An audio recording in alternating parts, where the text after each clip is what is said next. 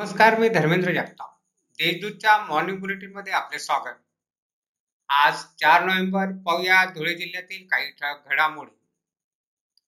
Lockdown काळातील वाढीव वीज बिल त्वरित माफ करून ग्राहकांना सुधारित वीज बिल द्यावे तसेच सणासुदीचा काळ लक्षात घेऊन खंडित होणारा वीज पुरवठा सुरळीत करावा या मागण्यांसाठी भाजपातर्फे मंगळवारी वीज वितरण कंपनीच्या कार्यालयावर आक्रोश मोर्चा काढण्यात आला.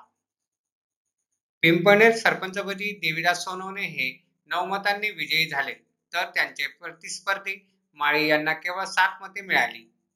एक मत बाद झाले.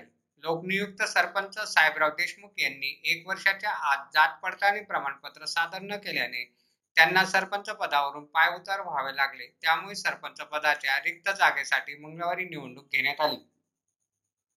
धुळे चाळीसगाव रोडवर पिस्टलसह सिल्लोड येथील सोमीनाथ लाड याला मोहाडी पोलिसांच्या पथकाने मंगळवारी केलेल्या कारवाईत रंगेहात पकडले. त्याच्याकडून एकतीस हजारांचा मुद्देमाल जप्त करण्यात आला. धुळ्यातून मुंबई पुणे धावणारी रेल्वे बोगी बंद करण्यात आली आहे.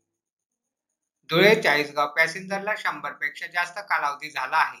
या रेल्वे मार्गाचे काही महिन्यापूर्वीच विद्युतीकरण करण्यात आले. यापूर्वी डिझेलवर ही रेल्वे धावत होती. चांगले उत्पन्न मिळत असतानाही रेल्वे सेवा बंद करण्यात आली.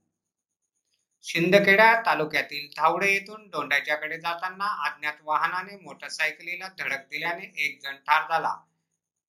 पिंटू नारायण बिल हे मैताचे नाव आहे. भाऊसाहेब हिरे वैद्यकीय महाविद्यालयातील सहाय्यक प्राध्यापकांना सेवेत कायम करावे या मागणीसाठी कामबंद आंदोलन करण्यात आले. या आंदोलनात चोवीस डॉक्टर सहभागी झाले होते. या अगोदरही या डॉक्टरांनी काळ्या फीत लावून आंदोलन केले होते. शिवाय रुग्णांची हित ओळखून रुग्णसेवाही दिली होती. अशा आहेत आजच्या ठळक घडामोडी सविस्तर बातम्यांसाठी वाचत राहा देशदूत आणि ताज्या बातम्यांसाठी भेट द्या W W W dot Deshdoot dot com या संकेतस्थळाला. धन्यवाद.